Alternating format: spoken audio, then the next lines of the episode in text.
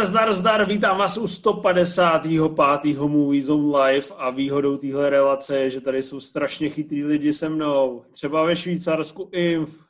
Čau. Mistr Hlad se svým trapným internetovým připojením. Zdar.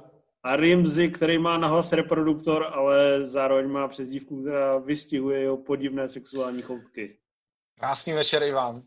Takže v téhle sestavě jsme se sešli, bohužel tentokrát se nepřipojí Karel. Hlade, ty víš, o co jde? Karel schání vánoční dárky a schání encyklopedii komiksového filmu a říkal, že to nějak nejde. Už je zase nedostatková, jo? No, slyšel jsem, že je to docela těžký sehnat, tak snad bude mít štěstí a pokud ji nemáte vy, tak budete mít snad taky štěstí. Jsi vlastně vymyslel takový hezký ostný můstek, jak propagujeme naší novou knihu. Jmenuje se Encyklopedie komiksového filmu a to nejlepší... Ty vůbec nejsi profesionál, nejenže odejdeš ze záběru a ještě to ani neumíš pořádně tam nastavit. Uh, to nejlepší, co na ní je, že Rimzi tam nenapsal Vologenovi ani slovo. Z čehož si hrozně vážím, protože díky tomu ta kniha mohla zůstat kvalitní. Mohla vůbec vzniknout. Mohla vůbec vzniknout a mohla uh, předávat to poselství dalším generacím. Je to velice kvalitní, od se napsaná publikace a my jsme na ní moc hrdí. Tak, akorát dejte bacha, na Albatrosu už je nedostupná online, ale můžete ji sehnat i jinde, nebo v kamenném knihkupectví, pokud se tam odvážíte. Takže ještě máte šanci pořád. Rimzi, ty víš, že někde v jádru tě mám hrozně rád. Uh, můžeš nám říct, my si dneska budeme vyprávět o čtyřech kvalitních a méně kvalitních filmech. Na co ty se třeba podíval mimo tady tuhle naši nabídku? Je nějaký takový turínský kůň, který k tobě zaběhl a vlastně potěšil tvoje artový srdéčko? Ne. Dobře, tak jsem rád, že karanténu trávíš jenom alkoholem a obcováním s vnadnými ženami.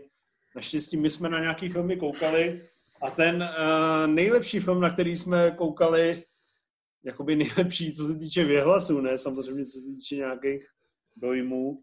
Ale přiznej tak... se, Petře, už jsi viděl kodu? Ještě jsem to neviděl, ale viděl jsem, že to má poměrně pozitivní recenzi, což mě překvapilo. Tak to si dáme příště. Jo, ale já jsem chtěl, já jsem chtěl už začít tím Menkem.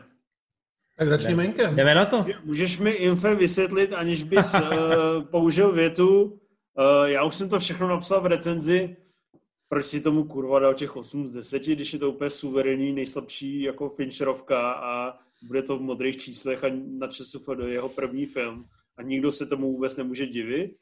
Třetí Alien je v červených, jo? Jo. No asi jo, no. Ale já si myslím, že tohle taky skončí v červených. Já mám no, trošku... tomu sám nevěříš. Ale uvidíme. Já teď nevím, kolik to má vlastně. Ale až se k tomu dostanou normální diváci, kteří nemají tohleto nakoukaný a načtený, tak budou strašně trpět a budou tomu dávat dvě hvězdičky, protože to nepochopili, ale budou mít nějakou soudnost. Tak si myslím, že ty na to vůbec... Ty na to za, vůbec dva roky, no. za dva roky to má 63% na ČSFD.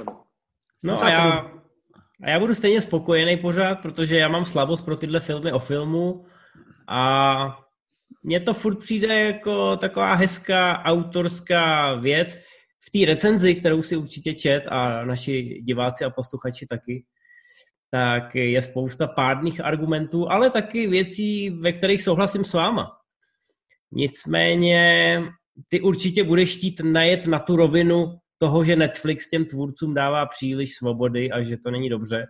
A v tom já s tebou v podstatě souhlasím. Na druhou stranu mi přijde, že ta postava toho Menka je tak zajímavá, že má tu svoji vlastní gravitaci, že i všechny tyhle ty nedostatky se v tom ztratějí a mě si teda obtočila kolem prstu a hrozně nadšeně jsem to sledoval.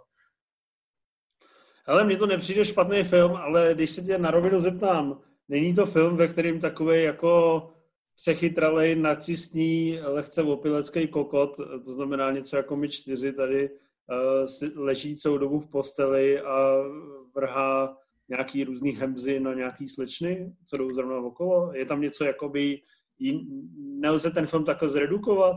Ale v podstatě jde, ale to jde zredukovat i naše relace, která je v červeném zatím. A taky na nás koukají lidi, no. Ale uznávám, že místama jsem trošku mhouřil oči a možná jsem toho Finchera bral na milost i kvůli tomu řemeslu, ale je to nějakých sedm dní nebo pět dní, co jsem to viděl a pořád to ze mě ještě nevyprchalo. Docela se těším na druhý zhlídnutí, kdy si z toho budu vyzobávat nějaký detaily. Ale zase, jak říkám, já jsem takový ten eh, nerdík, co má rád tu hollywoodskou historii a bude si tam hledat nějaký detaily v eh, pozadí. Na druhou stranu mě trošku mrzí, že spousta lidí říká, že je to jenom pro cinefily a tak nějak v tom slyším ten ekvivalent toho, že filmy pro cinefily jsou nudný, což samozřejmě nejsou, není to fair, i když možná pro spoustu lidí v tomhle případě je to jedno a to tež. Slyšíš zatím takový to pičo, jak se říká. Tak. Je to pro cinefily, ale vlastně se tím myslí trošku, jestli to není trošku na hovno. No, ale no. Chci, chci, chci, chci slyšet samozřejmě jako vaše názory, i když jsem četl ty první dojmy, tak si myslím, že teď si o tom můžeme promluvit jako muži. Hlade, uh, když si představíš, že bych ti dal volňásek do kina a posadil tě doprostřed prázdného sálu Aero a tam ti pustil znova Menka, co by si o mě myslel jako o člověku? Uh, nic hezkého, ale to s tím nemá nic společného. Uh, jako, já jsem chtěl říct, když se začínal s touhletou větou, že bych usnul, ale v Aeru tak blbý sračky, že bych asi neusnul, takže bych fakt jako dvě až čtvrt hodiny trpěl. Ale netrpěl bych nějak extrémně, protože vlastně ten film je spíš zajímavý než vyloženě dobrý. Já jsem se u něj nebavil, protože nejsem dost takový fanda této éry. Na druhou stranu právě to vyzobávání nějakých věcí bylo zajímavý. Fincher je samozřejmě režisér, který má strašně moc nápadů, je strašně kreativní, ale mě to prostě nezajímalo. Mě vlastně celý ten příběh toho Manka, toho jeho boje s tím Hollywoodem, mě to bylo úplně jedno. Já jsem celou dobu vlastně si říkal, že Fincher to pravděpodobně natočil, protože měl pocit, že musí, že ten scénář napsal jeho otec a on to vlastně chtěl dostat do výroby přes 20 let tak jsem jako rád, že to má za sebou, ale doufám, že příště natočí něco, co bude jako třeba barevný a rychlejší a zábavnější. Asi ten film nějakým způsobem respektuju. Jak říkám, není vůbec špatný, ale vlastně bych ho asi nikomu nedoporučil, protože jsem se strašně nudil povídáš o něm s nadšením, ty vole, že bych si radši hodil mašly, jako že by to byl větší vole, zábava než... Uh... A tak jako ono to zábavný není, že jo? To ani nemá být zábavný, jako to nemá být uh, Fight Club, který je cool, to nemá být ani třeba řekněme Zodiak. A teď si udeřil podle mě řebíček na hlavičku. Že to jako primárně nemá být zábavný, primárně to ani nemá být barevný. Je to trošku sobecký od toho tvůrce.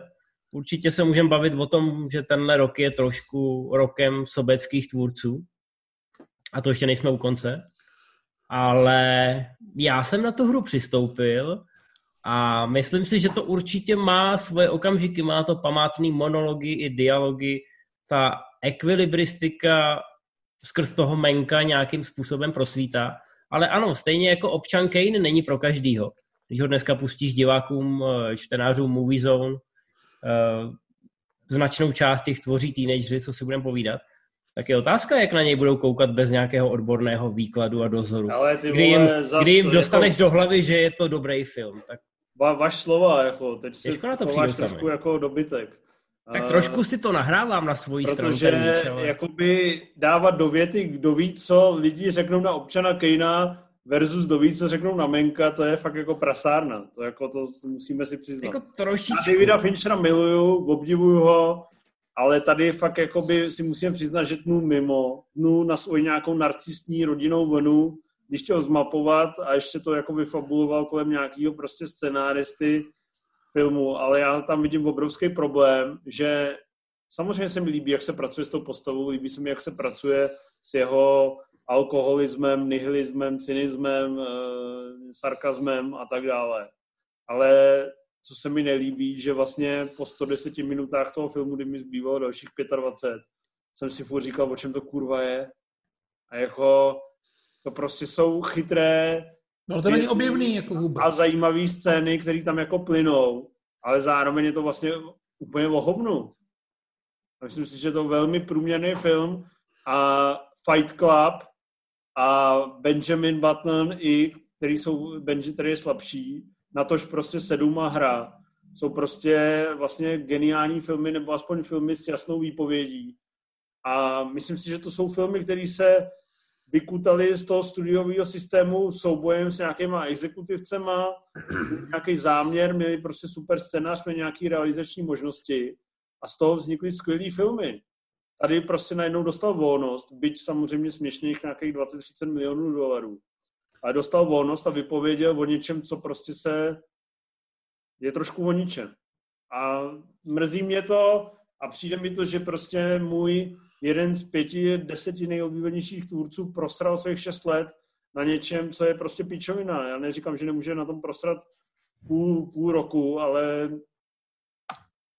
jako ne, nečekáš šest let na to, že vznikne nový Fincher a je to tohle. Ale já souhlasím s tou dramaturgií, zároveň musím trošku těch pět, šest let rozporovat, protože mezi tím natočil nebo připravil ty dvě sezóny toho Mindhuntera, který jsou výborný a kde ty jeho trademarky rozhodně pro kohokoliv, kdo viděl třeba Zodiaka, jsou jasně patrný, jo. Takže není to úplně... na seriál. No a to je možná škoda.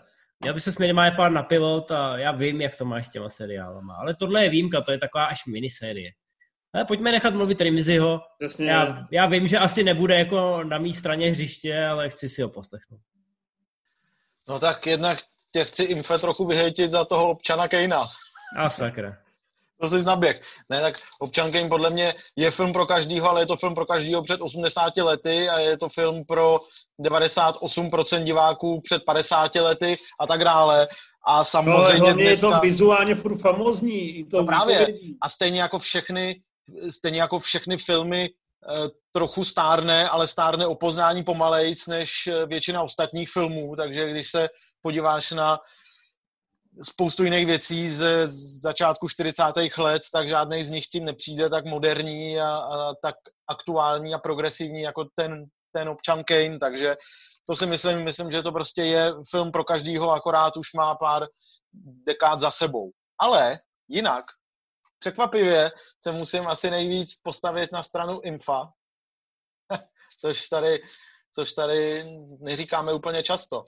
Ale musím říct, že já jsem si to celý ty dvě a čtvrt hodiny vlastně užil s tím, že jsem taky musel přistoupit na nějakou hru, že tady ne, ne, nesledujeme žádný další klub prváčů nebo sedm, ale sledujeme prostě takovou jako své, takovej e, svérázný autorský pohled, který opravdu trpí spoustou těch dětských nemocí, chybějícím dramaturgem a tak dále, jak jste říkali, to všechno chápu a uznávám. Zároveň mě ale hrozně bavilo, jednak ještě vlastně v dalším rozporu s Infem, že ten Mank mi nepřišel jako zas tak úžasná postava sama o sobě, což ale beru jako výbornou součást toho konceptu, jak vlastně v tom Hollywoodu, v tom, v tom jako pozlátku, v tom světě plným toho naleštěného, eh, naleštěného úžasu si každý o sobě myslí, že je tou největší hvězdou a pak je ale reálně jenom jeden prostě z mnoha scénáristů, jeden, jeden z mnoha tvůrčích lidí, který tam okolo toho jsou a stejně jako spousta těch, těch dalších figur do toho Mankova příběhu vstupovala jako vedlejší postavy, tak vlastně on by, by mohl být úplně ekvivalentně vedlejší postava eh, v, v příběhu kohokoliv dalšího z nich. Takže vlastně ty slabiny toho protagonisty beru v tomhle ohledu jako určitý přínos a jako, jako něco, co je potřeba vzít do hry.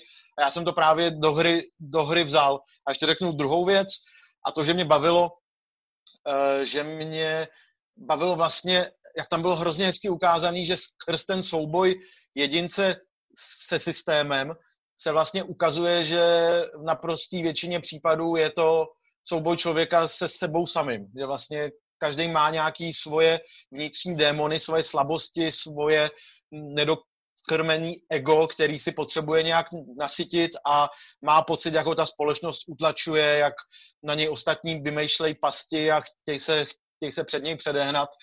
Ale vlastně jsou, jsou to nějaké jeho potřeby, které nejsou, nejsou naplňované dlouhodobě a který on nedokáže, nedokáže si dosytit a přišlo mi to jako v tomhle vlastně psychologicky zajímavý, subtilní a nenásilný, ale je fakt potřeba přistoupit na to, že to není úplně divácký přívětivý film, že je to film, který vychází z vlastně už vyvrácený historický premisy o tom, jak ten scénář Kopčanu Kejnovi vznikal, což jsou prostě věci, které jako můžou komu vadit a dá se to kvůli tomu odsoudit, ale dokážu si představit, že ten film dozraje trochu. A myslím si, že ne ani tak v očích eh, televizních diváků, který za pár let to uvidějí někde na Nova Cinemě od půl jedenáctý večera a řeknou si, kde je Jean-Claude Van Damme, ale prostě v očích jako takových jako náročnějších diváků, kteří se budou zpětně dívat na Fincherovu kariéru a můžou říct,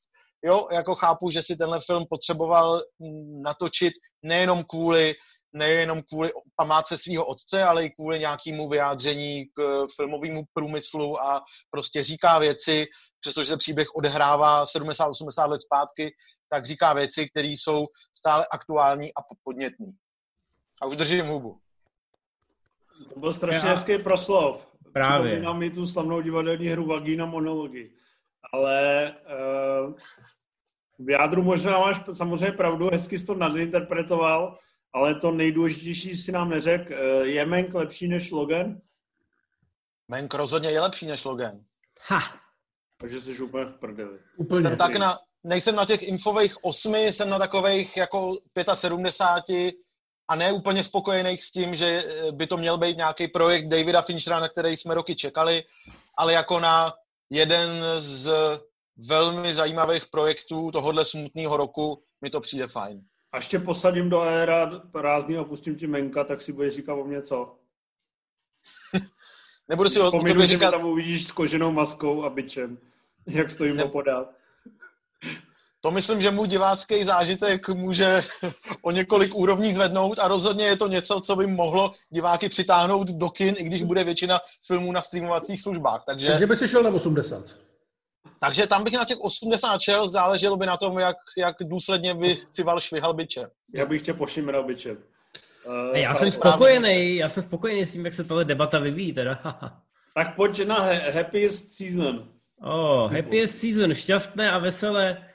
Film, Proč jste na to který... kurva koukali? Musíte mi to vysvětlit nějak. Protože je to prej dobrý, ale není. Tam tam i internetové nám říkali, že je to taková ta progresivní uh, věc, která by se mohla stát novým příspěvkem do panteonu vánočních filmů.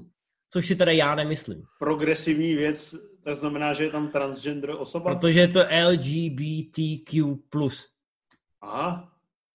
No, Ty No je vůbec, tam- nevíš, co- ty vůbec nevíš, co to je, že ne? Vů, já vůbec, já jsem si říkal, na co kurva koukáte. Hele, je tam. happiest, mně happiest Season přijde nějaký název jako porna, uh, jako by nějaký praktiky sexuální. No ten plagát tak trošku vypadá. Někdo tam do komentářů psal, že je to jeho dream team eh, na Swingers Party. Viktor Gábr, no budíš. Tak mi řekněte, o čem to je a pak... Ale eh, je tam. Kristen, je tam Kristen Stewart s Melírem, která hraje, i když ona vlastně nehraje, to my všichni víme, hraje lesbičku a chodí s Mackenzie Davis, která tam má úplně otřesnou ofinu a celou dobu poulí oči, tak jako, že mám pocit, že nevím, kolika asi. No a samozřejmě se dozvíme, že ty dvě spolu jedou uh, slavit Vánoce do rodiny té Mackenzie Davis, která ovšem rodičům neřekla, že to z její orientací eh, je, jak to je a z toho samozřejmě by měla vyplynout spousta zábavných situací, ale ve skutečnosti se to snaží spíš o sociální komentář a ta komedie tam ne a ne nahodit ten řetěz. Takže to trošku drhne. A já mám, s tím pro, já mám s tím filmem teda mnohem větší problém v jeho koncovce, aniž bych spoileroval. Ale nejdřív nechám ostatní, kdo to viděli, aby se k tomu trošku jako vyjádřili. Může dokonce i Matěj, i když se toho konce nedožil. Asi by měl začít Remzi, protože já budu v podstatě jenom strašně uh, jako animálním způsobem hejtit.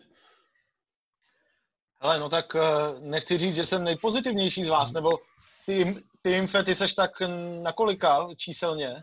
No ale já jsem, já jsem, tomu chtěl, já jsem tomu chtěl dojít na konci, ale řekněme, že 90% filmu, to je matematická úloha, 90% filmu jsem byl na 70% a 10% filmu jsem byl na 40%. Protože ta koncovka je taková uspěchaná a překlopí to eh, film, který do té doby mi přišel relativně autentický a indie, tak to překlopí do takové úplně romantický břečky, kde se hraje na to, aby všichni byli spokojení pod tím stromečkem a vůbec to nesedí s tím zbytkem, takže to mě, to mě až tak jako zdravě nasralo. Aj, aj, aj, aj, aj. No hele, přiznám se, že mě to vlastně po celou dobu nesralo. Ten konec mi taky přišel trochu uspěchaný a přeslazený teda velmi a takovej hozený někam, kam eh, by takovejhle film patřit nemusel. Ale po celou dobu mě vlastně bavilo to, že od nějaký, od nějaký jako vánoční romantiky, jak se to tváří na začátku, se to postupně dostane k takový uh, komedii o bláznivých, potrhlých rodinách, kde všechny ty figurky jsou nějakým způsobem podivný a mají nějaké svoje úchylky. A až, nakon, až pak se to postupně šoupe k takovým temnějším uh, sociálně dramatickým rovinám o coming outu, ale a, a, a v souvislosti s tou uh, lesbickou tématikou, což mi vlastně přišlo fajn, že to tak jako se, že to nezůstává jenom v vybědný poloze, ale ten tón to tak postupně mění a mění to k něčemu hutnějšímu a, a hutnějšímu. A zároveň mi to přišlo, že je to strašně nedotažený scénaristicky, že vlastně všechny ty, všechny ty postavy tam jsou tak nastřelený a až na, a vlastně čeká se, co, co by z toho mohlo vyplynout za komentář, ale nakonec to vlastně dost vyšumí a žádná ta linka není dohraná do konce, až na postavu té uh, potrhlý nejmladší sestry, která je fantastická v tom, že skvěle a tak jako nenápadně mezi řádky ukazuje určitý toxický vztahy v té rodině. Tak no, vlastně je... Pardon, že to skáču, viděli jste, že Vagina monology má i druhý díl? No ne, ale viděli jsme, vaginy, ne? Viděli jsme tu tvoji krásnou koláž, kterou jsi se tam snažil vyrobit, zatímco ty, ty většinu času buď nejsi v záběru, nebo máš useklej kus obličeje. Prostě chápeš, tohle je relace pro lidi, kteří mají rádi naše obličeje. Oni si o ně říkají. Já bych jenom rád uh, navázal na můj míra. Podle mě můj mír neskončil.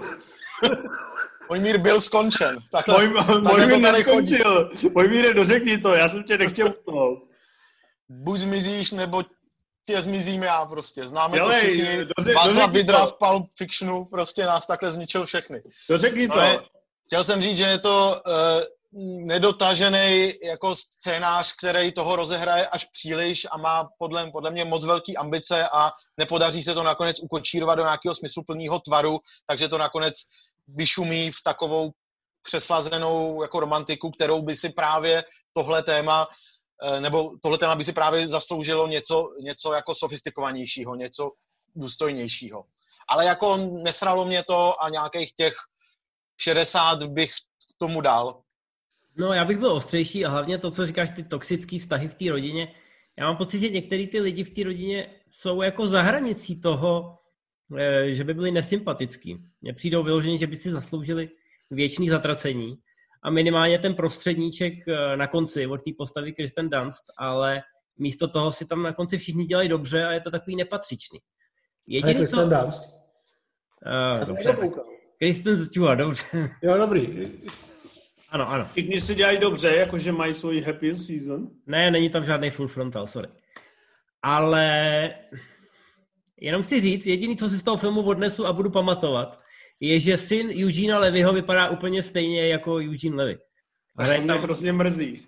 hraje tam gay kamaráda uh, té hlavní hrdinky a Dobře, tam... hele, nalákali jste mě, když si budu chtít prostě hlavu. já chci napsat, já chci říct, že to je strašná sračka a kdo to uvidí, by se měl jít zabít. Dej Počkej, viděl jsi 50... No právě říkám, že když budu mít chuť si prostě hlavu, tak budu vidět, že mám ještě horší jako eh, potenciální program. Ne, já bych jako vlastně mm, podepsal v obojí, co tu říkáte vy, akorát mě to evidentně mnohem víc ralo. Ten film je podle mě strašně špatně natočený a napsaný. Třeba humor tam je fakt takový, jako, jak od Eduarda Hrubeše. A celý ten vizuál vypadá, vypadá to jak od Hallmarku. Je to prostě opravdu vošklivý film.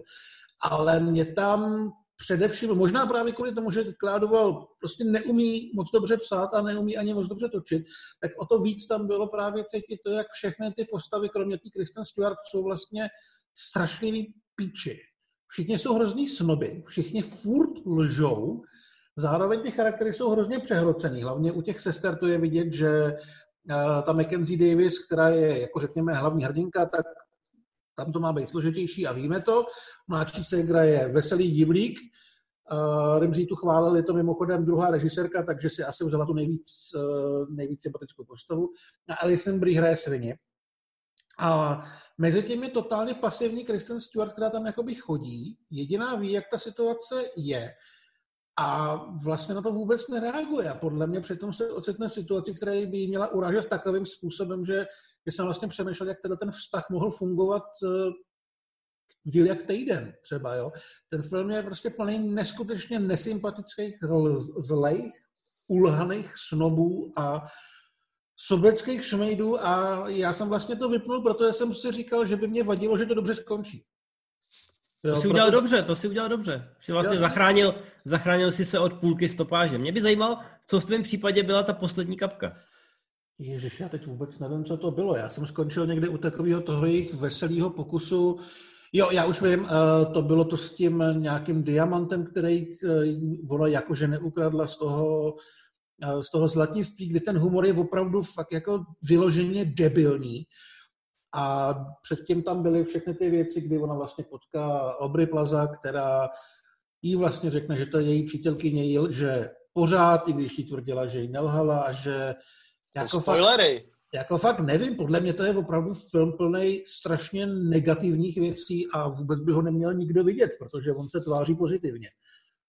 Ale myslím si, že to prostě může jako nešikovná režisérka a scenáristka. Jinak ta premisa jako taková je docela zajímavá, jenom by to musel psát a točit někdo úplně jiný. Pro, proč se bavíte o něčem, co mě už asi 20 minut děsí, ty vole, a tady rozebírat? Protože Milan tomu dal 70. E, tak jsme mysleli, vole, musíme na to odpovědět jednoduchou větou, je to lepší než Logan, nebo ne?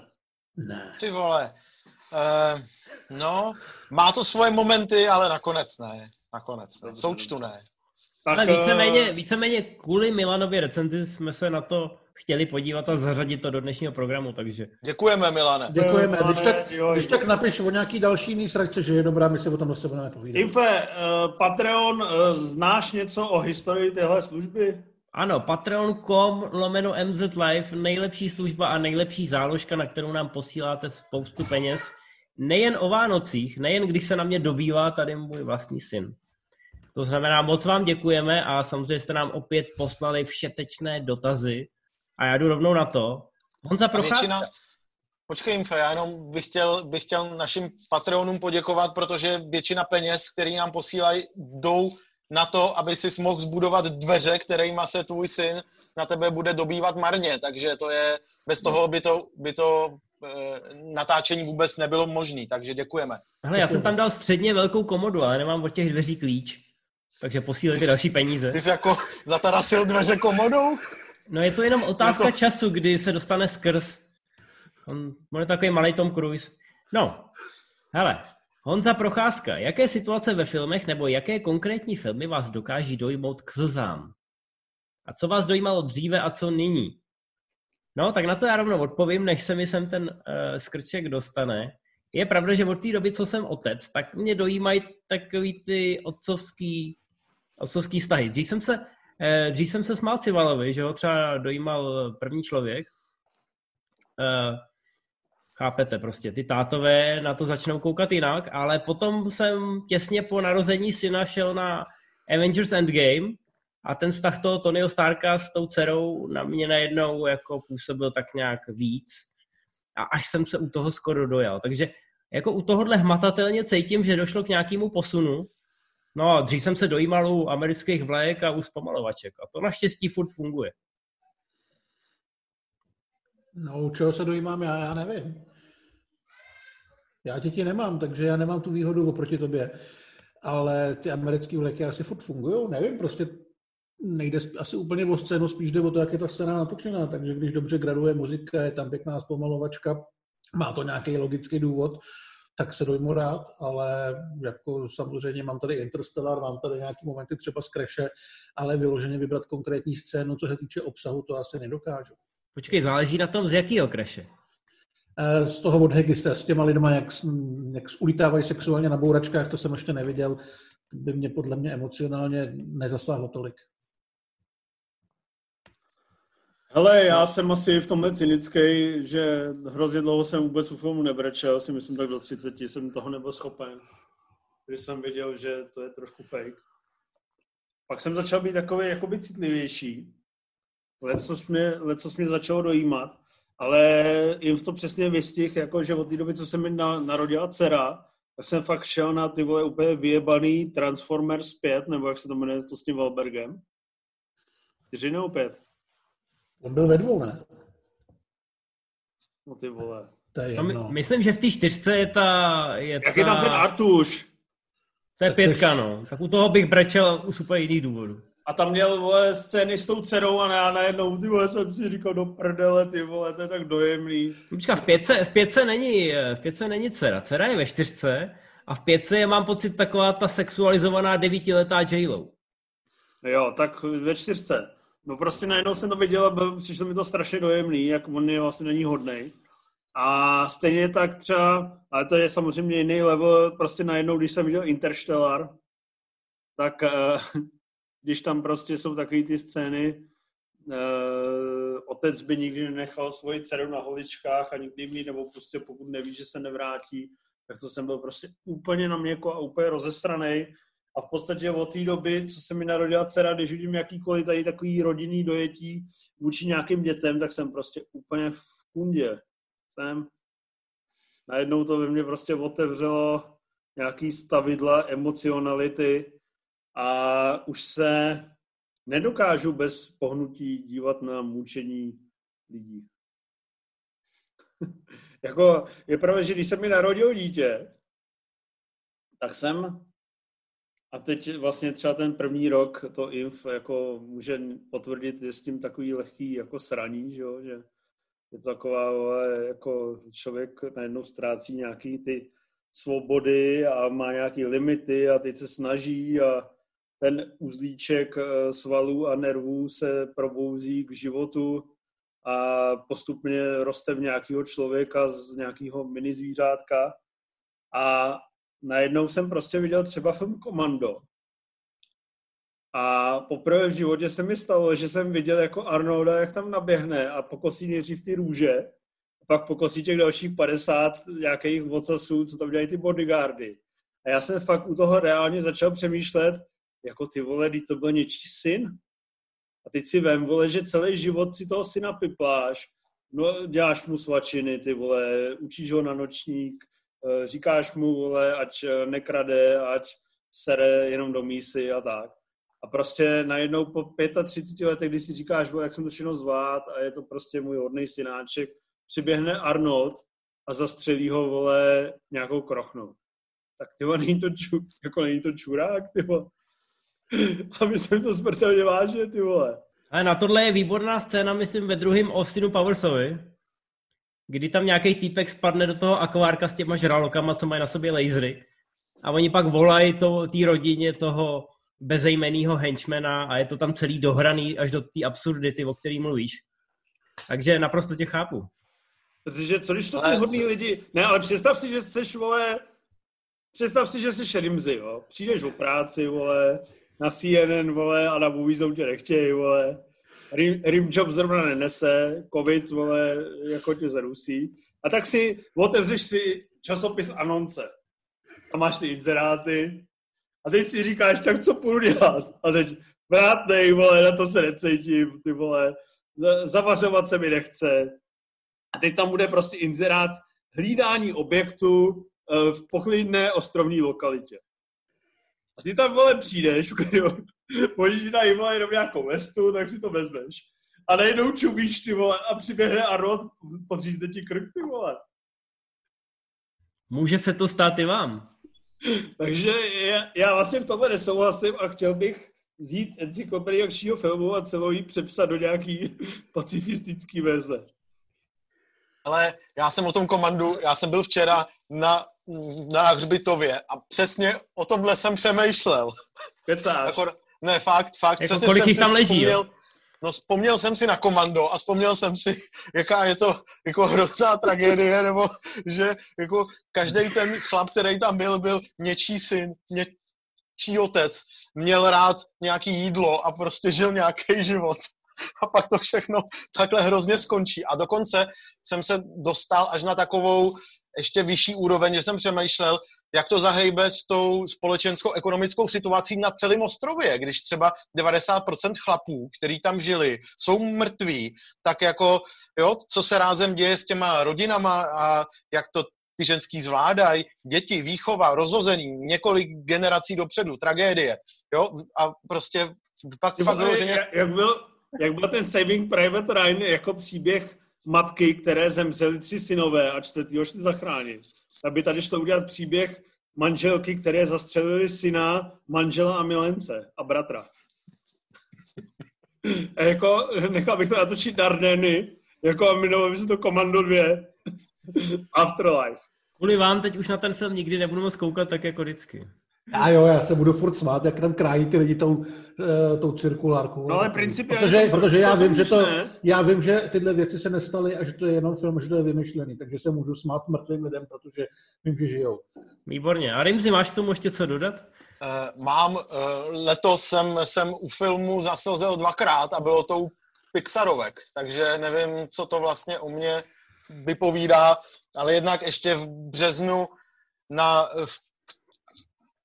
frčíme na novince a pak jsem asi dva nebo tři měsíce zpátky jsem viděl ten předposlední, ten mexický. Koko? Uh, jo, jo. A dostalo mě to na konci. A je to přesně takový jako emoční vydírání pro děti, který na mě hrozně zafungovalo.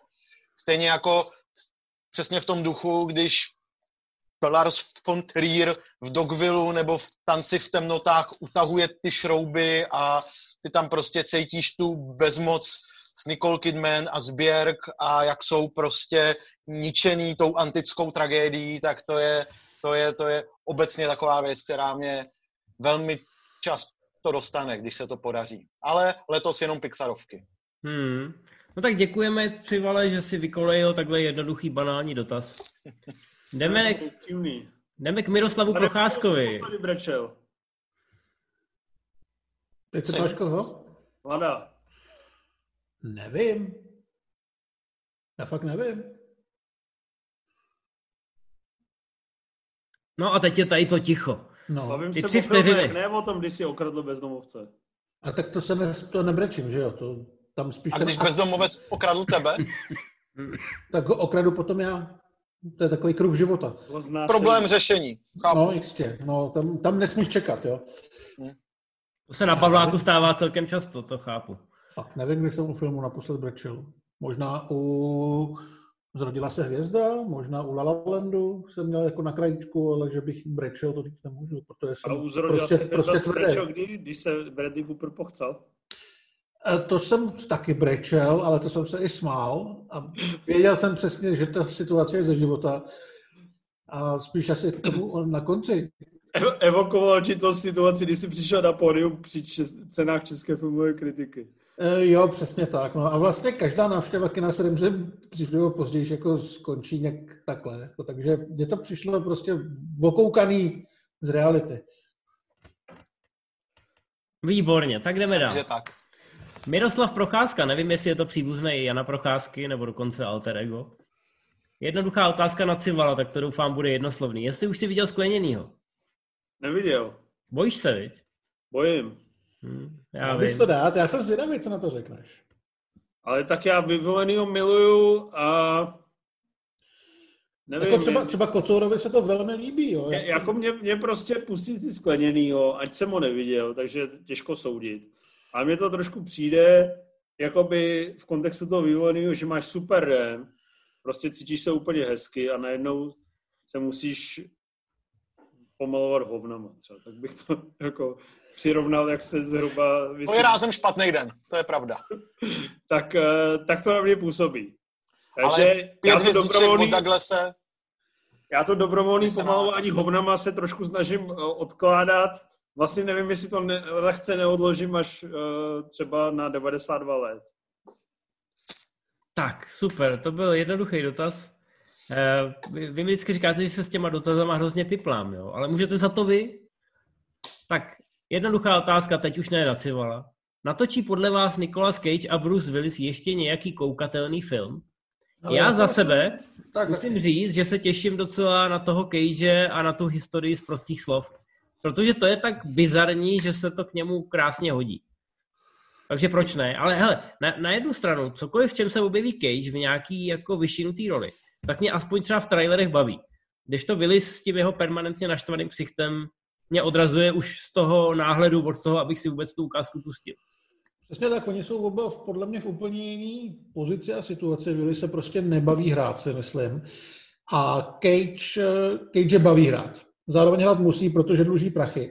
Ale myslím si, že rozdíl od Willise, on je schopný, když byste ho nějaký dobrý režisér vytáhl do dobrýho filmu a dal mu dobrou roli a hlídal ho, tak je podle mě schopný zahrát to normálně a zahrát to dobře, protože si myslím, že furt tu práci nějakým způsobem respektuje. Willisovi to je úplně uprdele.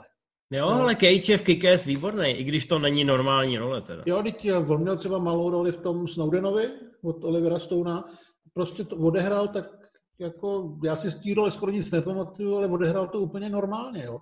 To, že ho baví jít na Kypr a točit tam jiu-jitsu a dostat za to 3 miliony a vyblbnout se, jako, já to respektuju. Ale Willis by opravdu podle mě, podle mě půjde fakt ve stopách Segala za pár let bude točit někde s Romunama. Hmm. Vy k tomu nemáte co dodat a to je dobře. Já k tomu mám co dodat. Prostě rozhodně od nich dobrý film neuvidíme a stojí to za hovno. Tak jo, můj míre. Já souhlasím s tím, co jste říkali, že Cage má prostě potenciál, aby při, do, při nějakém rozumném obsazení zahrál něco moc hezky a věřím vlastně tomu, že ještě ho čeká nějaký takový ten comeback, kdy ho někdo jako polozapadlý vytáhne a dá mu nějakou vděčnou roli, ale s tím Willisem asi nikdo se takhle nebude chtít patlat, protože je to prostě bocas. No. já, si míre... myslím, já si třeba myslím, že Cage by úplně bez problémů obstal v nějakém velkém filmu Jamesa Gana. Jo? Hmm. Že tam by se pro ně naša role, která by ho bavila, ve který by byl zábavný, my bychom měli radost toho, že tam je dvě minuty a v podstatě si myslím, že by to fungovalo tak, jak má. Ale můj mír, je nějaký film Nikolase Cage, nebo vzpomeneš si na ten poslední, který jsi viděl dobrovolně? Ne kvůli recenzi nebo kvůli MZ Life, ale prostě protože jsi chtěl? to byl asi obchodník se smrtí. Když mám takhle říct, ale... To dává smysl. Nevím, nevím, podívám se. Dobrý, hele. Uh, Filip Brouk, jednoduchá otázka na hlada, jestli už viděl šarlatána. Ale to není hezká otázka. Já jsem s Filipem Broukem o víkendu mluvil. Ale Filip, Filip nám dává prachy jenom proto, aby mohl pokládat tyhle otázky. No. Přesně. A já jsem mu říkal, že jsem ho neviděl, ale že vím, že je na aerovodu a že ho uvidím. A uvidím ho do příště a slibuju to. Jo, to jsem sliboval s pěstínou taky. Hele, no Filip jo, nám... já jsem lepší člověk než ty. Ale Filip Brouk je ten uh, člověk, co miluje Tomáše Magnuska, nebo si to vybavuju? No je tam nějaká zpřízněnost, ale já se nechci úplně pouštět do, do detailu. No vypadá to, že díky Filipovi má Tomáš Magnusek eh, v knihovničce o dvě knihy víc. Podepsané. S věnováním. Hmm. Jsem zvědavý, co s ním udělá. Třeba si zahrajou v některým z jeho dalších filmů. Ale prej měla radost. Hmm. No, tak aspoň, aspoň něco děláme tou naší tvorbou. Dobrý, hele, poslední otázka v tomhle kole od Notce. Zajímá ho, jestli máme nějaký oblíbený film točící se kolem hudebního průmyslu. Ať už jde o kapelu, jednotlivce nebo o biznis jako takový. Tak já musím říct pořád na pokraji slávy. Pořád mě ten film baví eh, v té standardní verzi. Viděl jsem i režisérskou, ale mám radši tu kinoverzi a je to takový hezky hřejivý a zároveň přesně trefený. Je to patos, ale ne příliš patos, aby se na to nadávalo. Takže já to mám, já to mám pořád rád. To řekl hrozně hezky, hrozně si toho vážím. Uh, já bych doporučil, hraje skupina Spinal Tap, fiktivní dokument od Roba Rainera, to je hrozně hezký film. Uh, dále bych se nebál jít do podstaty vzniku vlastně těch talentovaných lidí v muzikálu Fame od Alena Parkera, ten eh, si myslím, že vystihuje nějaký to talent, to, eh, to nadšení pro umění a ty talenty docela přesně. A vlastně ten Alan Parker je celkově cool, takže bych klidně si pustil třeba Pink Floyd The Wall.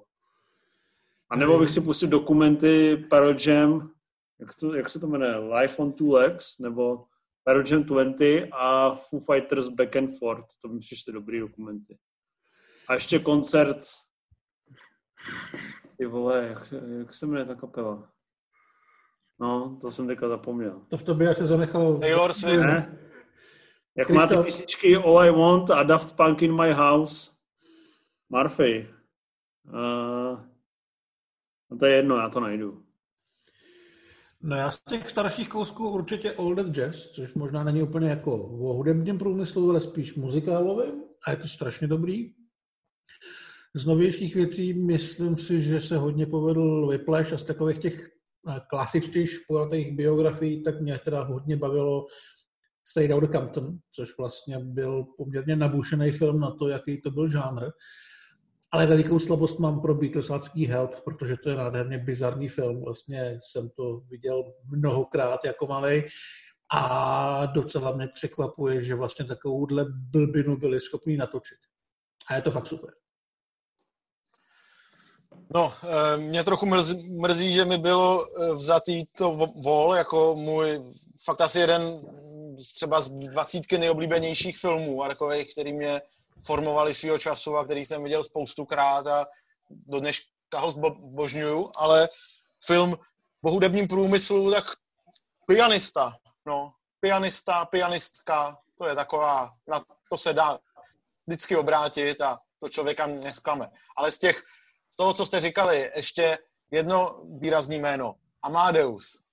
Pánové, co? Já ho viděl nedávno poprvé, asi před půl rokem a byl jsem z toho naprosto unešený.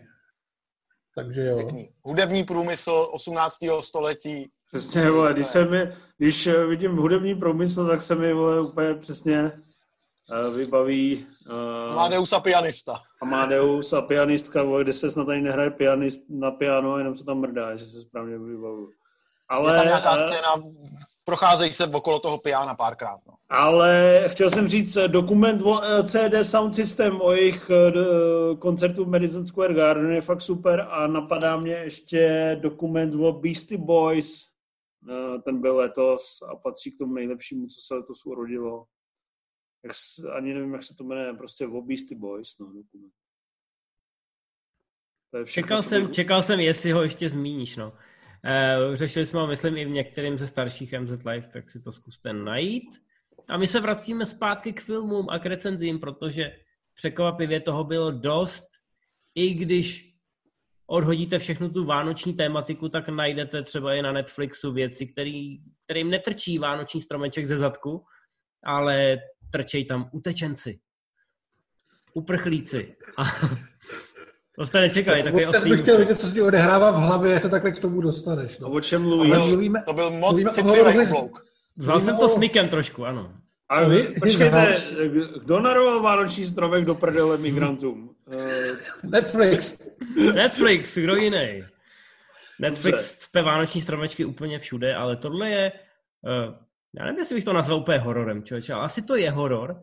Jmenuje se to, jmenuje se to His House, nebo His House.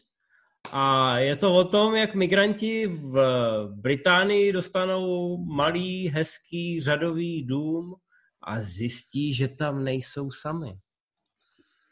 Ale to je samozřejmě trochu složitější. Ten základ tam je z takových těch klasických duchařin, strašidelný barák.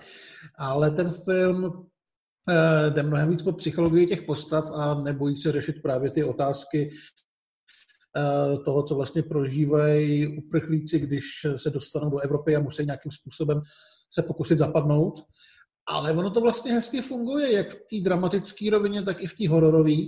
Myslím si, že třeba lékačky a takový tam nejsou úplně na sílu, ale paradoxně to tady nevadí, protože z toho filmu by to trošku dělalo asi Bčko nebo něco, co evidentně tvůrci nechtěli. Ale mě to vlastně docela sedlo, to vyladění. Plus eh, vlastně všechny ty ducharské motivy jsou hodně postavený na takovém africkém designu a všechny ty věci, co tam uvidíme, jsou, řekněme, dost originální, si myslím, pro ten žánr. A párkrát tam se objeví scéna, která je jako velice nepříjemná. Takže jako ten horor to funguje, ale velmi střídně je to dávkovaný. Ale je myslím to... že jako drama je to možná zajímavější. Je to komorní, neokoukaný, přesně jak říkáš.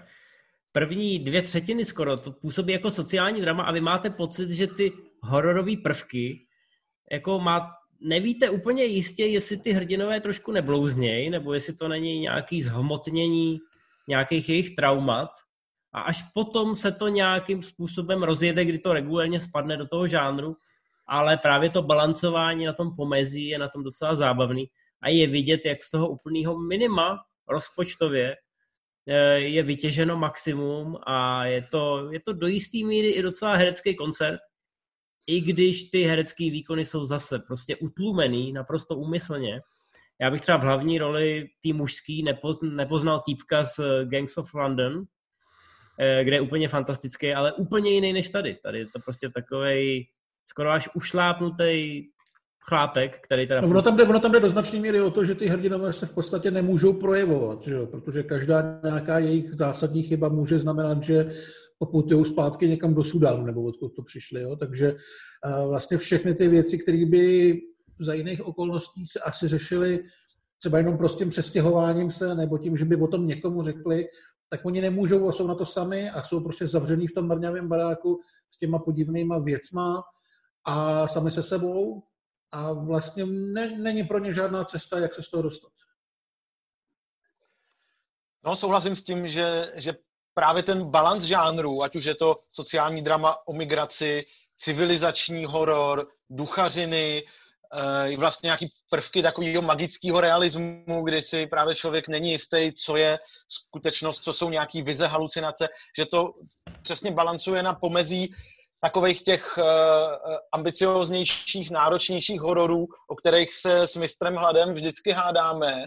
A ty, si Hlade proto uh, i před časem našel nějaký ten sofistikovaný termín. Našel, ale já jsem ho zapomněl. Jsi zapomněl a já jsem si, já jsem si odmítnul to vyhledat. Takže takhle jsme se nenachystali, ale e- existuje proto i nějaký inteligentní termín pro tyhle náročnější horory. Ale přijde mi, že ještě vedle toho, vedle toho, eh, vedle těch problémů s migrací, s tím, jak se vlastně ti cizinci snaží asimilovat v nějaký zemi, která vlastně jim dává nějakou příležitost, ale zároveň je trochu nehostinná, omezující a nemůžou se mít úplně v pohodě, tak tam jsou důležitý ještě i prvky vlastně jejich válečního traumatu, viny přeživšího a, a těchto z těch jakoby uh, psychologických fenoménů, který se, který jako spadají do posttraumatické stresové poruchy a dějou se právě těmhle s těm lidem, který uprchnou z váleční zóny a ještě jim vlastně hrozně stěžují do nějaký míry i znemožňují nějakou smysluplnou asimilaci do, do jiné společnosti, do jiné kultury. A je to tam hezky řečení, že to není jenom tak, že by oni nějak nechtěli, jak taky píše spousta uh, naprosto debilních komentářů na ČSFD. To je strašná hromada prostě, sraček, co tam je napsáno. Strašná hromada sraček, což odpovídá i tomu hodnocení nějakým, nějakých 58% nebo 56%, který to tam má a který je vidět, že spousta lidí jenom jakmile se dozví, že někde hrajou eh, afroameričani a pojednává to o migraci, tak je ten film absolutně jako v tu chvíli odsouzený k něčemu, k něčemu zlýmu. Ale je to vlastně strašně chytrý, žánrově vybalancovaný film.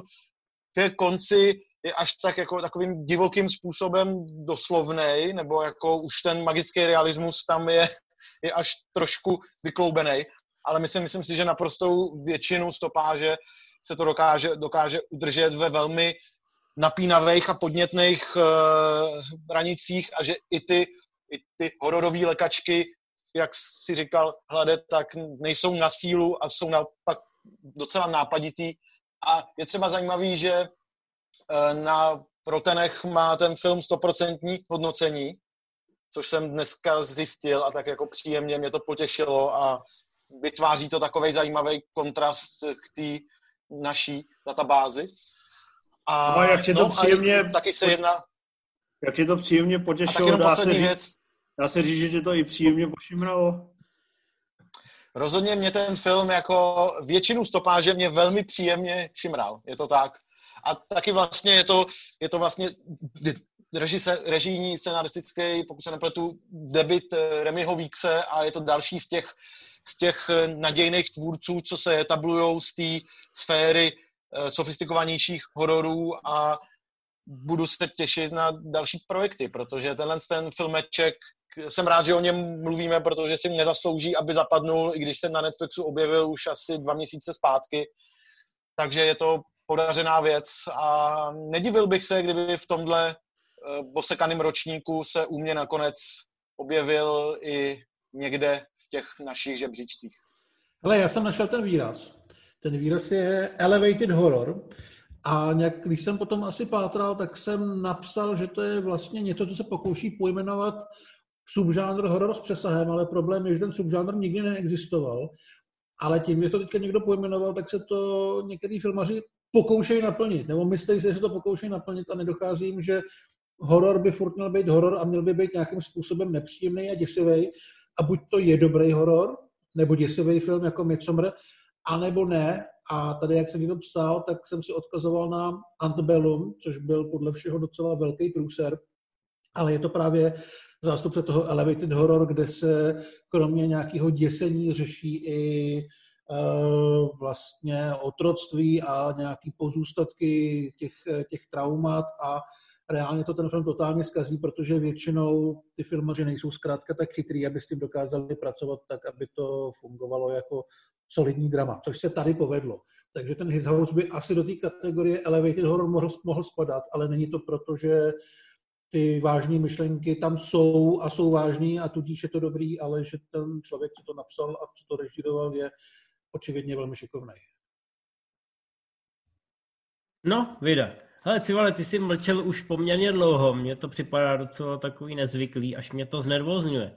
Takže přejdeme k dalšímu filmu. Když se bavíte o nějakých vole podivnostech, vole, který viděl akorát Rimzy.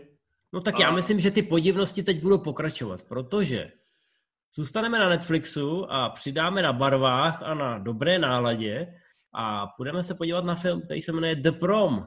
Maturitní ples. Ano, Matěj opustil tuto místnost. Já chci říct, že jsem se na to teda podíval, protože když si řekl, že to taky dokoukáš, tak jsem si říkal, že tě v tom nenechám ale bylo to teda náročný. Hele, já jsem viděl pár muzikálů na Broadway. Viděl jsem i toho slavného Hamiltona, který se potom objevil na Disney+, Plus, jako záznam, i když oni říkají, že Hamiltona i natočí jako film. Já si myslím, že to většinou nefunguje, jako dělat tu adaptaci té hry z Broadway, pokud do toho neinvestuješ nějaký filmový jazyk. A když jsem koukal na ten prom, tak mi došlo, že koukám že to opravdu vypadá jako záznam té divadelní hry. Že to vůbec nemá žádný filmový jazyk, že to vůbec nefunguje, rozpadá se mi to před očima. A hlavně byla to divadelní hra, respektive muzikál, který vůbec není pro mě. A přesto jsem ho musel dokoukat, aby jsme působili trošku profesionálně. Ale trpěl jsem, hodně. No, jako s, s odstupem času chci tomu asi snížit hodnocení tři hvězdičky z pěti, které jsem dal, jsou moc. Je to prostě, byl, byly to dvě a půl a musím to asi dát spíš na dvě, protože reálně je to fakt jako pičovina. No. Jako... A je to pičovina, nebo tam nefunguje právě? Ne, je to jako řemeslně fajn, je to řemeslně fajn, ale přestože já ty LGBTQ témata, o kterých to je vlastně non-stop, Eh, je to prostě příběh o tom, že nějaká holka si chce vzít svoji lesbickou uh, slečnu na maturitní ples a ten se kvůli tomu zruší a je tam jakoby jistá nadsázka, že hollywoodské hvězdy nebo broadwayské hvězdy si to všimnou a jedou to jako zachránit tu situaci.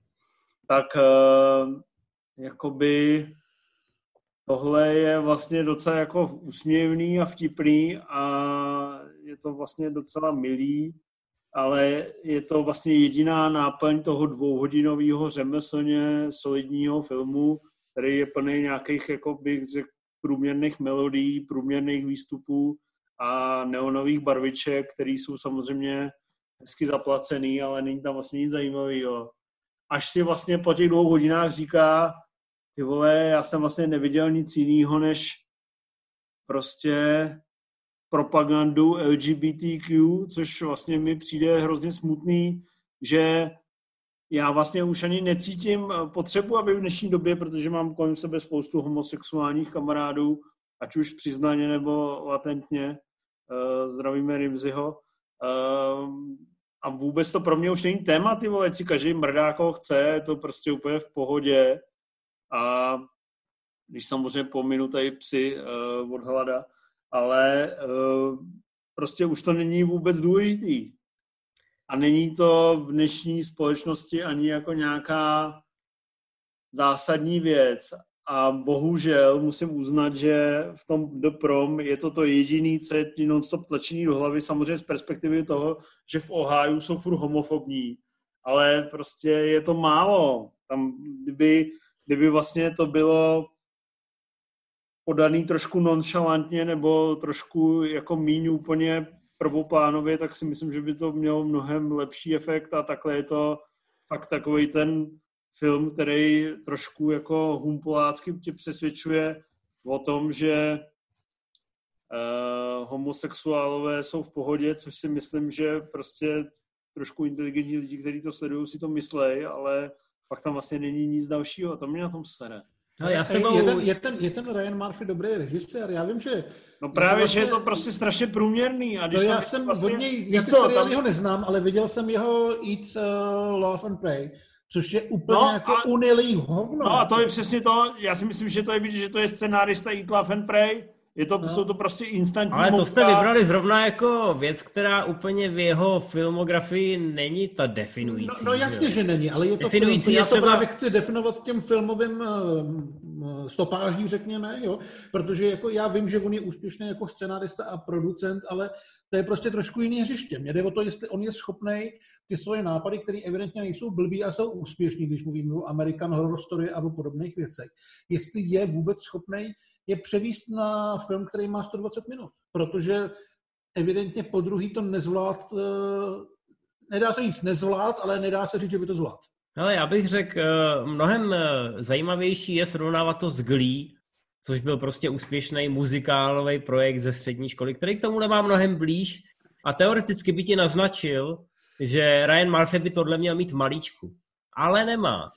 Má tam relativně dobrý herce, ale ten scénář musel být naprosto tragický, protože veškeré dialogové scény mezi těma písničkama působí jako něco ze Saturday Night Live, eh, když tam máš nějaký hostujícího herce, ten je evidentně hrozně nesvůj a měl asi tak 15 minut na to, aby se ten sketch naučil. Eh, prostě působí to hrozně, je ti nepříjemně jako divákovi za toho herce, jak se tam musí vytvořit. No a mezi tím jsou ty písničky, kdy si říkáš, jak je možný, že Ryan Murphy s takovýma zkušenostmi není schopný prostě dát dohromady fungující melodii, taneční choreografii a je to celý prostě schovaný za třpitky a za neonové barvy. Ale vlastně to není nic, nic výjimečného, jo? když to srovnáš i s nedávnýma muzikálama, i s tím třeba nejlepším showmanem, tak to je prostě úplně volevel jinde, co se týče nějakého uh, wow efektu. A jsou tady nesympatické postavy, nikam to nevede, jak řekl Cival, zpěti to do štánu agendu, která už je opravdu hrozně stará a ano, Ryan Murphy tohle dělá opakovaně. Ostatně na Netflixu měl před dvěma nebo třema měsícema premiéru snímek Kluci v partě, což je adaptace další broadwayské hry, ale stejně jako v případě toho promu, ty divadelní hry jsou starý třeba dekádu, dvě, tři. V případě těch kluků v partě mám pocit, že to dokonce 50 let starý ale ty filmové verze nejsou nijak přehnaně aktualizovaný a zkrátka působí to hrozně banálně a zbytečně. Já to stejně nikdy neuvidím. No, takže takhle. A je to no, škoda, protože... A když bys to viděl, tak u toho fakt cípneš. Ne, já jsem si právě řekl, že si udělám takovou... Jak nekoukám na filmy s René Zellwegerem, tak mi to přišlo neslušný aby si třeba někdo nemyslel, že jako nenávidím ženy, tak jsem se rozhodl, že nebudu už nikdy v životě koukat na filmy s Jamesem Cordenem, aby to bylo fér. A tady jsem začal. James Corden sklidil backlash za to, že hraje teplouše a přitom není teplej. A přitom není, jako je v tom filmu hodně špatný. Je to taky vykroucený, je to taky prvoplánový, ty vole, gay, no. No určitě je lepší než v kočkách teda, ale celý ten film má opravdu takový ty parametry té broadwayské produkce, No ne, já... oni parametry jakoby nějaký, mně to přišlo takový devadesátkový, jako, že mm. prostě ty vole... Ale podívej, třeba, třeba Hairspray, když to srovnám. Někam, no právě, ale Hairspray, Hairspray s tím jako pracoval. Právě. Tohle je jenom prostě, jakoby, objevili jsme, že existuje homosexualita, tak se tím budeme zabývat. Takže to je taková rozcepená sračka. No není to rozsapená, ale je to taková pičovina. Hele, Hlady, slyšel jsi někdy o producentech? Z jeho producenty jsem neviděl, ale ten projekt znám. No, tak to je film, který dojel na to, že je hrozně moc podobný té divadelní hře, ale potom se ukázalo v té filmové verzi, i když všechno do puntíku splnili, že to prostě nefunguje na tom Je stříbrném to prostě plátně. jiný médium. Že v tom divadle si zvyklej na to, že je to, jak řekl Cival, jako vyšňořený, vyosený, nějakým způsobem vykloubený. A když to vidíš v tom filmu, tak to působí hrozně nepatřičně, až jako infantilně. A prostě na tu hru nepřistoupíš a až dokonce tě to štve. A kromě toho samozřejmě je to neuvěřitelně předvídatelný a čitelný, protože, jak říkám, ta premisa je stará 30 let a od té doby jsme viděli různé variace a updaty na tohle téma v jiných žánrech. Takže opravdu ti to nemá absolutně co dát a jenom se zamýšlíš nad tím, eh, proč musíš absolvovat ty průměrné písničky a koukat na hlavní hrdinku, která má charisma leklý ryby. Já jsem viděl recenze, kde ji všichni chválej, jakože ji vyloženě z toho celého ansámblu, kde je Meryl Streep, Nicole Kidman, taky jako vytahli, že ona je ta hlavní hvězda, ale absolutně jsem to teda neviděl v ní. Hm. Takže to je, to je celý, no. Ale jako samozřejmě Netflix kolem toho udělal velký halo, že to muzikálová událost letošního podzimu a Broadway, jak všichni víme, je zavřená. Takže jsme asi očekávali o dost víc, než jsme dostali. Je to možný. Ale prostě mně to přijde vlastně reálně spíš hlavně bezvýznamný. Že vlastně tam nevím, co bych, co bych jako zpromoval, chápeš? No jo, no a já, mě, mě třeba mrzí, uh, mám pocit, že dva měsíce zpátky, asi to taky bylo průměrný, protože jsem to neviděl, takže to nemůžu hodnotit. Myslím, že měl premiéru muzikál Wally Girl, což byl taky update nějakého muzikálu z 50. let. A skoro mám pocit, že kdybychom hodnotili tohle, tak bychom na tom dneska byli líp.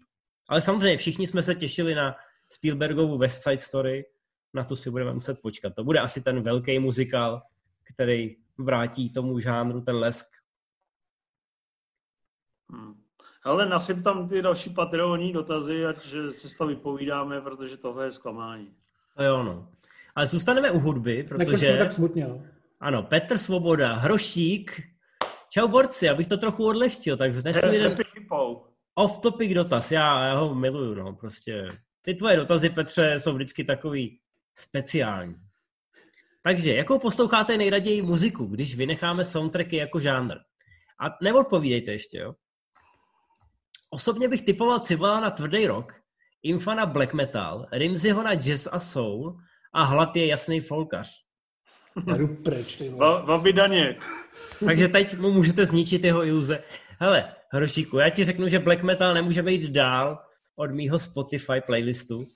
Já v létě poslouchám country, když jezdíme na road tripy. Americký country soudobí. Ty Protože mi to... úplně v prdeli. Ty Kátry jsou písničky blame- jenom, jenom o koních, ne? o koních a o traktorech. Jo. A o koních, co žijou v těch traktorech. Je to cool? No, povídejte. No já mám kombinaci rock a rap. Já mám musíš něco, kombinaci- musíš něco zmínit, aby lidi věděli, že kromě toho máš i vkus. No tak uh, Nějaký interprety. já to mám všechno Pokud provazený. možno ještě živý. To já poslouchám živý. Teďka, co jsem teďka poslouchal? Ne, tak já mám nejradši asi Arctic Monkeys, to jsem si nikdy netajil a líbí se mi vlastně třeba Queens of the Stone Age, ale mám i třeba rád R&B a e, rapovou sféru, takže jsem docela vlastně jeden z mála přeživších fanoušků Kanyeho Vesta. Vlastně si ho pouštím dost pravidelně, Franka Oceana, ale baví mě i mapovat třeba českou repovou scénu, takže když teďka jsem si o víkendu pouštěl novýho Izomandiase. Já mám žánrově asi to samé, co Civil, akorát bych řekl tak o 15 let jako víc dozadu. Já jsem vyrostl na Ozim, Metalice, vždycky jsem rád Garbage a to samé mám i v repu, že tam mě zajímaly spíš ty muzikanti, kteří dneska už jsou buď velmi starý, anebo velmi mrtví. Takže uh, nejsem jako vyloženě vybíravej, folk teda asi úplně ne, ale... Jasný, jasný většin, folkář, většinou, čutora, většinou, buzora, kotlíky, všechno, všechno jo. to frčíš. Samcák, vole. A, ale uh, většinou jdu prostě starší věci. jestli se mám mal. většinou jdu prostě starší věci a takový, třeba ten kaně tam, eh, si myslím, že bychom se potkali třeba u těch prvních dvou alb a dál už jsem nějak ani neměl moc jako by sílu hledat ty nové věci, protože těch starých, který mě baví, je dost a už mě jako moc ne, jako nebaví lovit další věci. No, hele, soul a jazz vůbec ne. Soul, soul mě nějak obtěžuje a nikdy jsem, ne, jsem nepokoušel k němu proniknout a jazzu jsem se pokoušel proniknout, ale pořád mu nerozumím, takže, takže nic. A místo toho jedu starý klasiky, Floydy, Doors, Beatles a tak a novější věcí buď něco britského, jak říkal Cival, Arctic Monkeys, Radiohead a tak, anebo, nebo prostě instrumentální rock, post-rock a takovéhle věci, u kterých se dá hezky pracovat. Všimli jste si ten nevčíravé reklamy? Je to takový, takový, takový ten subtilní product placement, jak to máme v těch českých filmech rádi. Jak je to takový nerušivý, neagresivní. Jo, oblíká nás bandy. Oblíká. Vole, to nesmí říkat, bandy nám nic nedal. Jako, nebudeme ho vůbec zmiňovat v této relaci. On nějaký český film zmíní zase osmkrát tak jako nenápadně. Tak, další otázka, jo, hele, Láďa Vopat. Viděl některý člen redakce famózní seriál Banshee, nebo má vkus pouze mistr Hlad? Vkus mám jenom já, ale myslím, že to viděl někdo další, ne? No přesvědčil jsi mě, já jsem to nakoukal, ale je to pecka. A byl jsi spokojený, ne? No, velmi. Já vím, že Ko- Kocor to třeba miluje, toho jsem do toho jsem taky dotlačil. A jako se na tom nemilovat, ten seriál je naprosto úžasný a ty bitky podle mě velmi předběhly svou dobu. Hlavně díky Banshee vím, kdo je ten Superman z The Boys. Anthony Starr? Trošku se šeptá, že by ho lidi chtěli jako Wolverina novýho. Hmm, to bych si dovedl představit. Mně přišlo vtipně, jak napsal, že Frank Grillo by měl být nový Wolverine. A on je hrozně nabušený v tom boss levelu teda. Ale je o pět let starší než Hugh Jackman, tak mi to přišlo docela vtipný. To, to bylo ano. podobné, jako když někdo chtěl Krise Preta jako mladý Johana Sola. Já jsem taky zjistil, že, už, že je starší než byl Ford, když tu roli hrál, takže to asi úplně nepůjde. Ale lidi nám stárnou. Je to tak? No a ještě dovětek teda týhle otázky. Dokázali byste přesvědčit Bruce Willise, že Die Hard je vánoční film?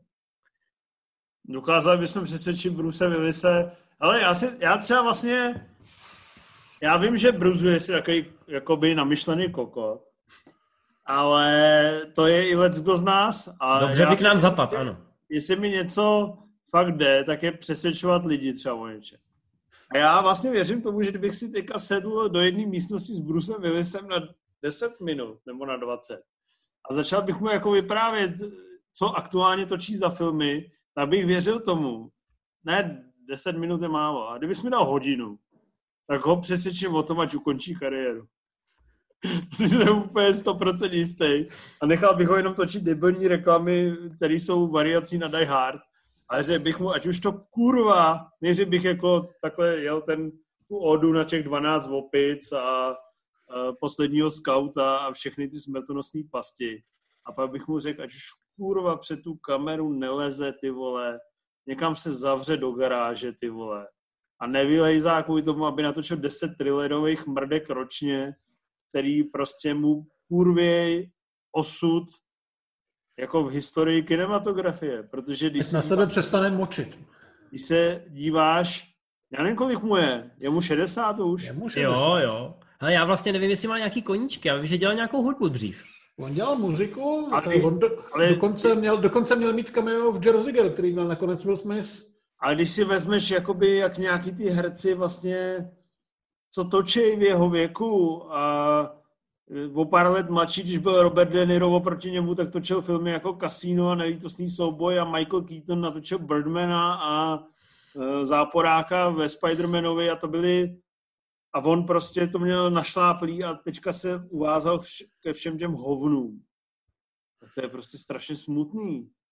Je, no. Zrovna dnes, v dnešní době, když jedou ty starý akční hrdinové, Liam Neeson to dělá už 10 let a už to podle mě nemůže bavit ani jeho, tak si myslím, že by to že by přesně o ten jeho návrat byl obrovský zájem. On to zkusil v tom přání smrti, který nebylo úplně zlý, ale nebylo vlastně asi ani úplně dobrý. Bylo vodu zhorší než to přání smrti s Baconem. A jo, to určitě, no. Ale jako, kdyby se mu trošku chtělo, tak si myslím, že spousta lidí si ho okamžitě do toho svého filmu vytáhne, protože furt to je Bruce kurva Willis, že? A budeš doufat, že s ním, že s ním natočíš pecku, protože on to uměl. Ale jemu se prostě nechce, podle mě. Když on ho vyhodil ze svého filmu i Woody Allen, protože byl línej. No ale do té doby máme první Die Hard, i tu druhou. Sněží tam, je tam vánoční písnička. Podle mě je to vánoční film, ale spousta lidí neví ani, že smrtonosná zbraň se odehrává o Vánocích. Hmm? Jako Takže teoreticky je to taky. Je strašné množství, ale smrtonosná past je vánoční film úplně bez debaty, vole. Jednička, dvojka jsou prostě ultra vánoční filmy a trojka je totální pecka. Jo, ale u jedničky se říká, nejsou to Vánoce, dokud Hans Gruber nespadne na katomy placa. My jsme kvůli tomu museli v éru prosit promítače, ať nám tam ten záběr dá ještě jednou, když skončil film. Protože se lidi chtěli fotit. no, tak. Co bychom k tomu ještě mohli dodat? Poslední otázka. Mr. Mára. Tohle je, tohle je metafyzická otázka, bacha na to. Myslíte si, že pravdivé lži jsou Ačkový film s Bčkovým feelingem nebo Bčko s Ačkovým rozpočtem? Myslím, že je to Ačko s Ačkovým rozpočtem a Ačkovým feelingem a Ačkovým výsledkem. Přesně tak, akorát je to trošku hravý, ale rozhodně jsem přitom neměl pocit nějaký pokleslosti. Ani si nemyslím, že se o to Cameron snažil, i když je pravda, že je to asi takový nej, nejrozvernější film z jeho filmografie. Paradoxně, tak, když to mělo premiéru, tak se o tom filmu mluvilo jako o game changeru, který vlastně ukončí jednu éru těch svalovců a těch akčních hrdinů. A takovýhle ambice Bčka nemají. Je to tak. Ale uh, já teda tu pokleslost tam lehce vnímám, jako, vnímám jako, jako tu brakovost, když se to trošku dělá ze sebe prdel. Ale, no, ale ne, ne ve stylu posledního akčního hrdiny, že jo? Je to rizí Ačko. Hmm. Rimzi, ty k tomu určitě chceš něco dodat. Ty jsi největší odborník na tyhle filmy. Nechci, děkuju. Já s váma souhlasím. No. Tak, no, tak to je asi všechno, ne? Nebo co ještě chcem něco dodat? No nic lepšího nemám. Jestli jsi neviděl Kmotra tenhle týden? Motra si nechal na příště, stejně tak nějaký animovaný pičoviny o nějakých vlcích. Budeš koukat na Vánoce, viď, na Kmotra. Ale uh, kdy my vlastně se uslyšíme znova? Až po Vánocích? No až po Vánocích. Když pominu, když pominu silvestrovský speciál, tak další MC Live bude až v lednu. Ježíš, tak to je smutný. Tak chlapci, hezky koukejte na filmy. Z čerty nejsou žerty, vás určitě čekají. O to stoprocentně. A brzy se uslyšíme, ne? Rozhodně. Tak, no, tak děkujeme za pozornost. Nezapomeňte tuto relaci hodnotit ČSFD. Mimochodem, chtěl jsem zmínit, že na databázi knih jsou úplně přísné recenze encyklopedie akčního filmu. Ty hovada vůbec nepochopili, v čem je ta kniha výjimečná, ty vole. Ale to je od nějakých těch lidí, který strašně urazilo to, že jsme napsali u Dirty Harryho, že ten film je trošku pravicový a že střílet lidi na ulici není dobře. A nebo je to Rimzi zakuklený vole, do našich nenávistných fanoušků, že jsme ho nevzali to napsat. Že tam jsou ty Rimziho muťáci, jo? No. Samozřejmě závist mnout sloumá dnem i nocí, takže tohle, takže... Jsou, tohle jsou hrozně hněvů, které teď, musíte okusit. Zahájil uživatel, kampaň... uživatel Logan 007 dává odpad. No. Zahájil bych kampaň za docenění encyklopedie akčního filmu a pokud uh, se vám ta kniha líbila, jděte na databázi knih a tam to pozitivně ohodnotíte. A když už tam budete, ohodnoťte i tu novou encyklopedii komiksového filmu. Bacha na tyhle logeny, ty vám tam budou tvrdit, že to není dobrý, ale je. A pokud už jste si ji pořídili třeba pod stromeček, tak nám pošlete nějakou fotku. Nám to udělá radost. No. Tak jo, tak se mějte, díky za pozornost.